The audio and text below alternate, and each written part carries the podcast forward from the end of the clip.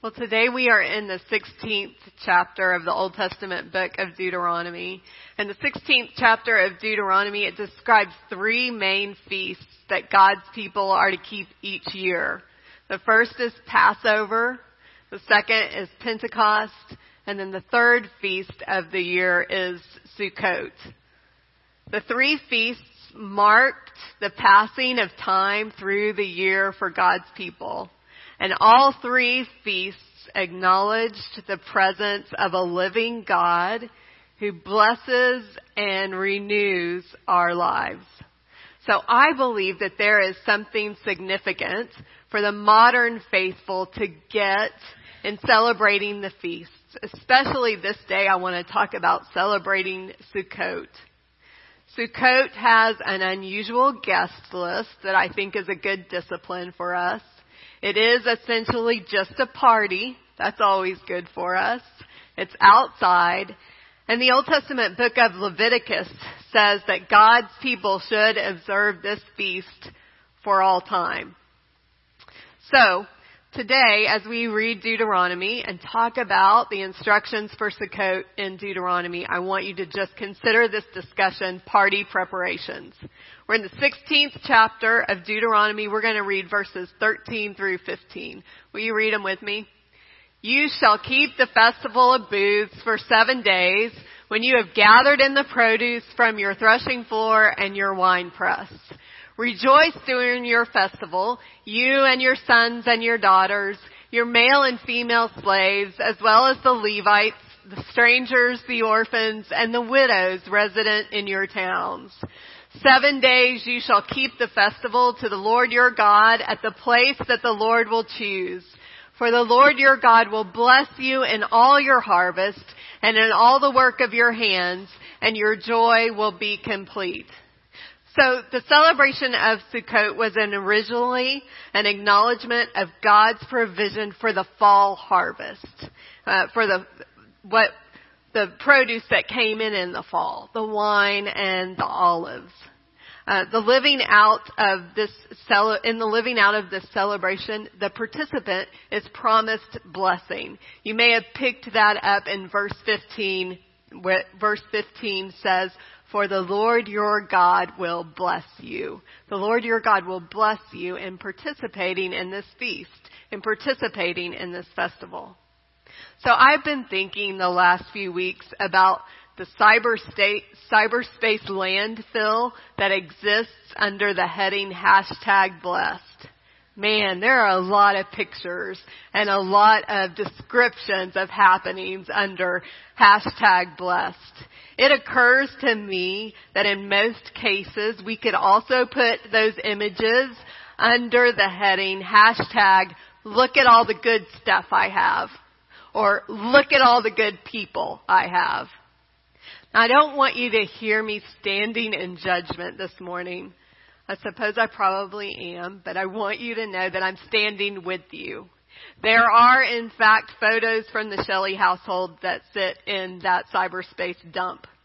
But I want you to hear that we misunderstand what it means to be blessed.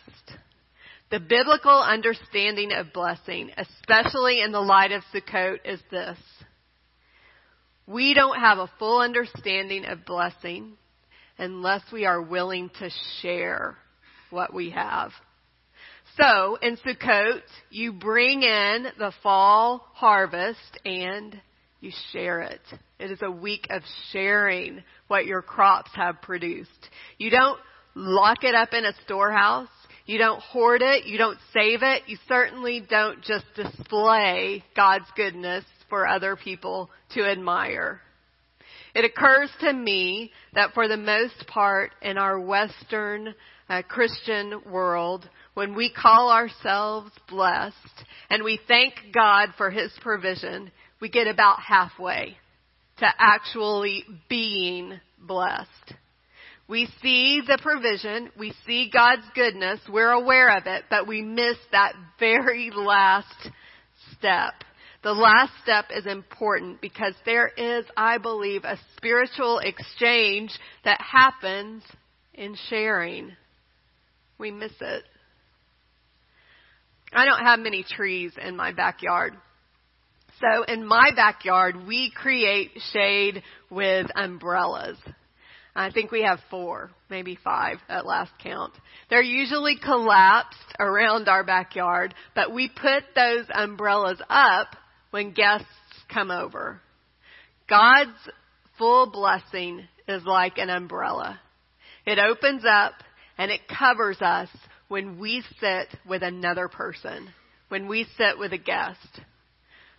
The Sukkot, there are two of them, so instead of saying the sukkah that's in the yard out there, you say the Sukkot. Sukkot is the plural word for the tent that sits outside in the church yard, in Alamo Heights Methodist Churchyard. The Sukkot that was constructed yesterday is essentially a covering. It is a shaded place for us to dwell in, to go to. And there's no lock on a sukkah. Even if it has a door, there's no lock. So hopefully we don't go there alone. Others will join us in that covering and others will um, come to be guests in that sukkah and God's blessing will be realized. Now, I don't know if you noticed in this scripture passage in Deuteronomy, but there is a guest list. Uh, maybe you saw it, it's in verse 14. Here are, here's the guest list for Sukkot. It includes you, your sons and your daughters, servants, Levites, foreigners, orphans, and widows. So on the guest list are the most privileged and the least privileged, those who we know the best and those whom we know the least. It's the strangers, the foreigners, even on that list, the Levites. Those are the priests. So apparently you can't be too strange to be uninvited. Everybody gets to come to Sukkot. The tradition does seem to suggest that the stranger, the better. The stranger, the fuller the blessing. Did you see that news story this week about the elderly woman in Florida who survived Hurricane Matthew and she was surprised by an uninvited guest at her door? It was the Domino's pizza delivery guy. Did you see that? From behind the closed door, she said, uh, I didn't order a pizza. And the guy said, well, I have a pizza to deliver to your house and I also have your grandson on my cell phone. He wants to talk to you. So when she put the phone to her ear, she did in fact recognize the voice of her grandson, who when he realized that the landline to her house wasn't working because of the hurricane, he called the neighborhood Domino's Pizza and he ordered a pizza and he asked the delivery guy to let him talk to his grandmother to make sure that she was okay. It was in fact the stranger who showed up on her doorstep that brought the blessing. Now, I don't know the second part of that story, but I wondered, did she share the pizza with him? Because if she shared the pizza with him, that would be the blessing of Sukkot. That would be enjoying the full blessing that God has for you and inviting the guest in, the stranger in. The rule of Saint Benedict was written 15 centuries ago. And in part of that rule are these words. All guests who present themselves are to be welcomed as Christ. In fact, Saint Benedict taught the monks who lived underneath him, who followed him, to look deeper into the eyes of a stranger than you do somebody you know. He's told them, take a second look, because you don't want to miss out on what God has to offer you in this person. The truth of the matter is we cannot do spirituality alone.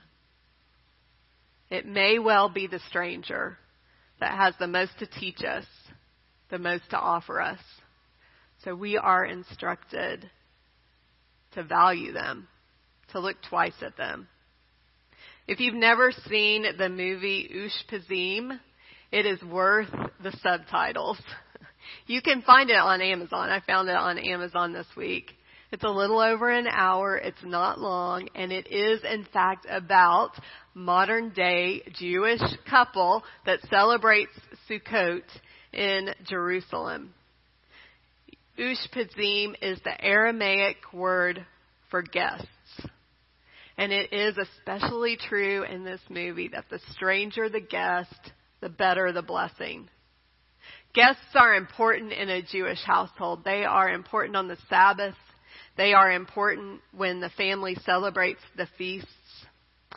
In the 12th century, there was a Jewish uh, philosopher named Maimonides who wrote about the importance of feeding the stranger during the feasts. What he said about feeding the stranger during the Jewish feast was that it was important to feed those who are, in fact, embittered souls. He said, if you don't feed the embittered souls among you, you know only the joy of your own belly. But if you do feed the embittered souls among you, then you will know the joy of mitzvah. And that's the joy of God's commands. So when you reach out to those who are not like you, to those who are the strangers among us, you get to experience the true joy of God's commands. Now there are specific instructions for the dimensions of a sukkah, and those instructions come from the letters that make up the Hebrew word for sukkah. There are three letters in that word. So the first letter in that word can be um, written with two and a half strokes. The second letter with three strokes. The third letter with four strokes. So then the instruction is that if you are building a sukkah uh, outside of your own home, then your sukkah can have two walls, it can have three walls, or it can have four walls. A sukkah can be 20 cubits high is what the rabbis teach. But this is what's important. This is the kicker.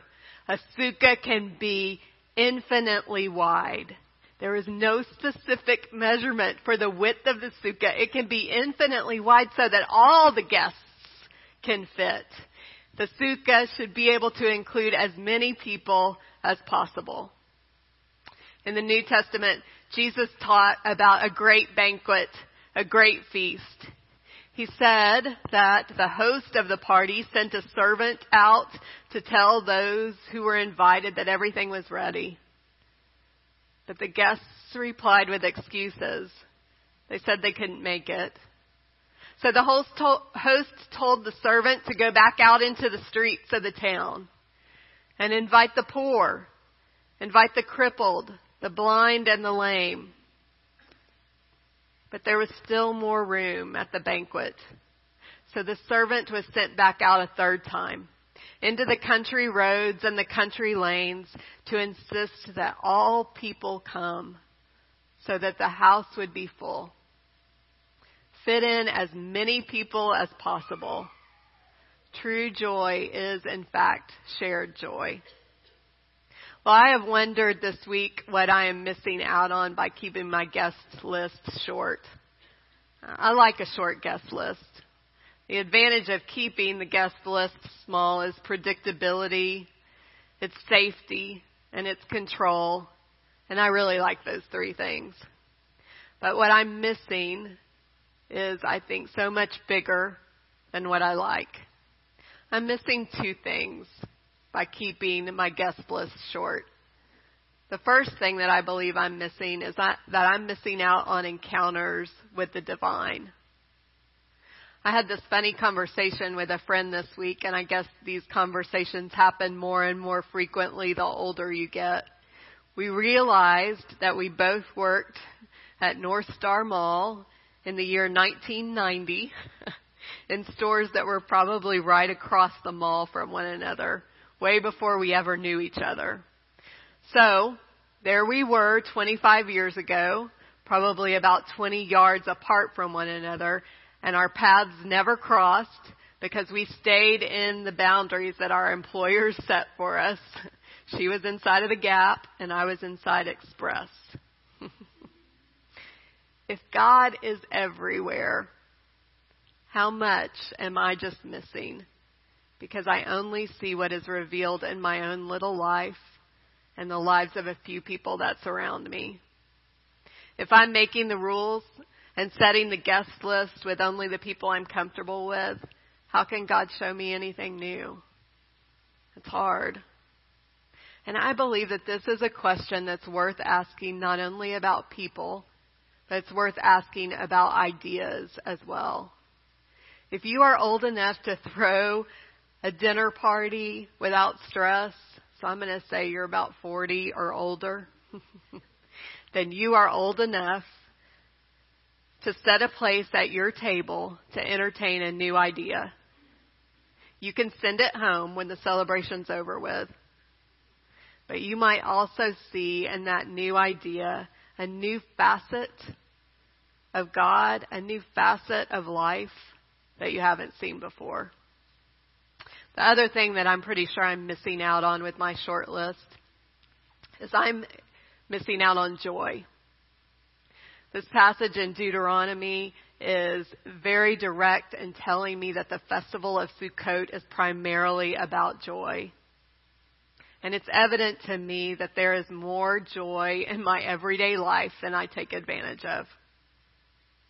Brene Brown teaches that joy is the most difficult emotion for adults to experience because we lose our willingness to be vulnerable. I think this happens slowly as we age. When we are children, we greet new opportunities with great delight. But as adults, we do associate, many of us, we associate joy with vulnerability. And vulnerability we associate with disaster right around the corner. Brene Brown says that 80% of us, so it's not everybody in the room, but it's about 8 in 10 of us, do something that she calls foreboding joy, which means when we come across this emotion of joy, we see that as equivalent to a setup. we notice that things are going well and we think, well, this can't continue forever things are going to start to go bad south. This can't, south soon. This can't last. So Brene Brown says that in order to come against that experience of foreboding joy, there are three things that we can do. The first thing that we can do is just gratitude. So acknowledge when you're grateful and what you're grateful for. Write it down in a journal or speak it out loud to a friend. The second thing that we can do is to recognize joy in ordinary moments. Things like, um, should I say, dinner is prepared on the lawn out here at the church this week. That'll be a moment of joy for me in my house. And the third thing that she says we should do is that when you feel joy, when you come across that experience of joy, instead of stepping away from it, she says lean into it. Lean into joy, even if your brain says, uh oh.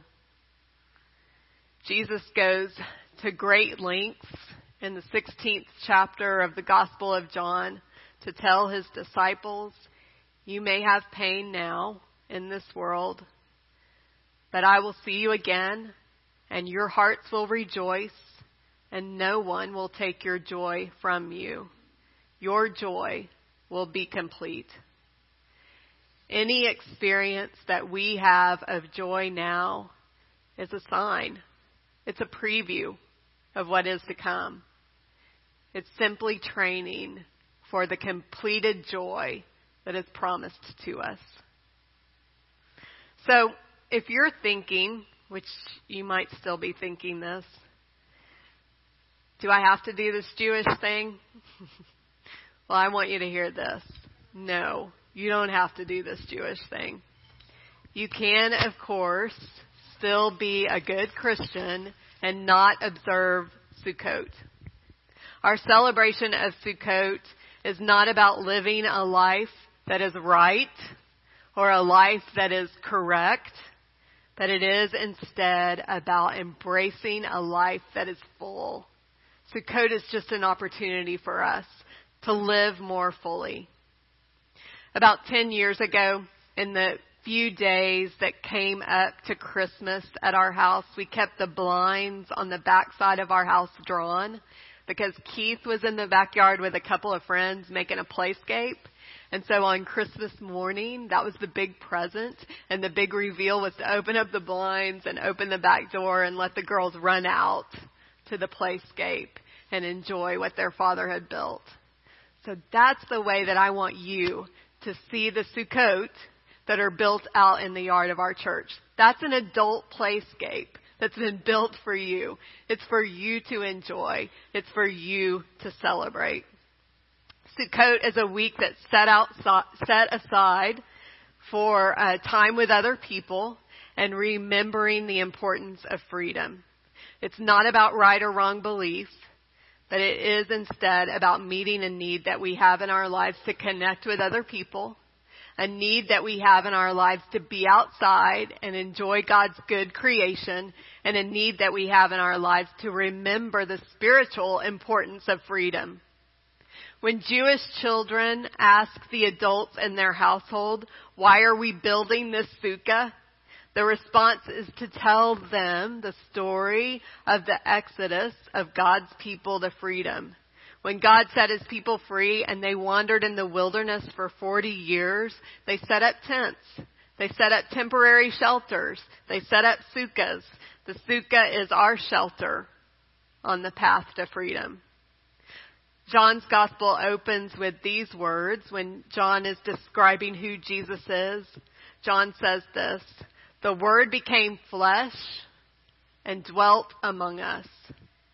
Another way to translate those words from the Greek is to say, the Word became flesh and tabernacled among us. The Word became flesh and became a sukkah for us. Jesus is the tent, the tabernacle. Where Jesus is, God is. When we sit in the sukkah as followers of Christ, we are to be especially mindful of the clear image of freedom that we were given in God's life, in Jesus' life, in his death, and in his resurrection. Would you pray with me?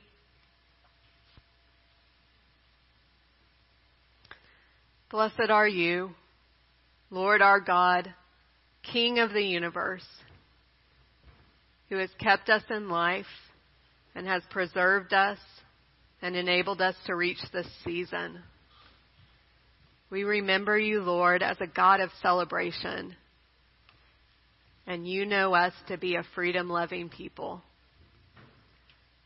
As we connect with one another and with you this week, would you grant us each an extra degree of flexibility in our lives. Would you grant us each an extra degree of joy?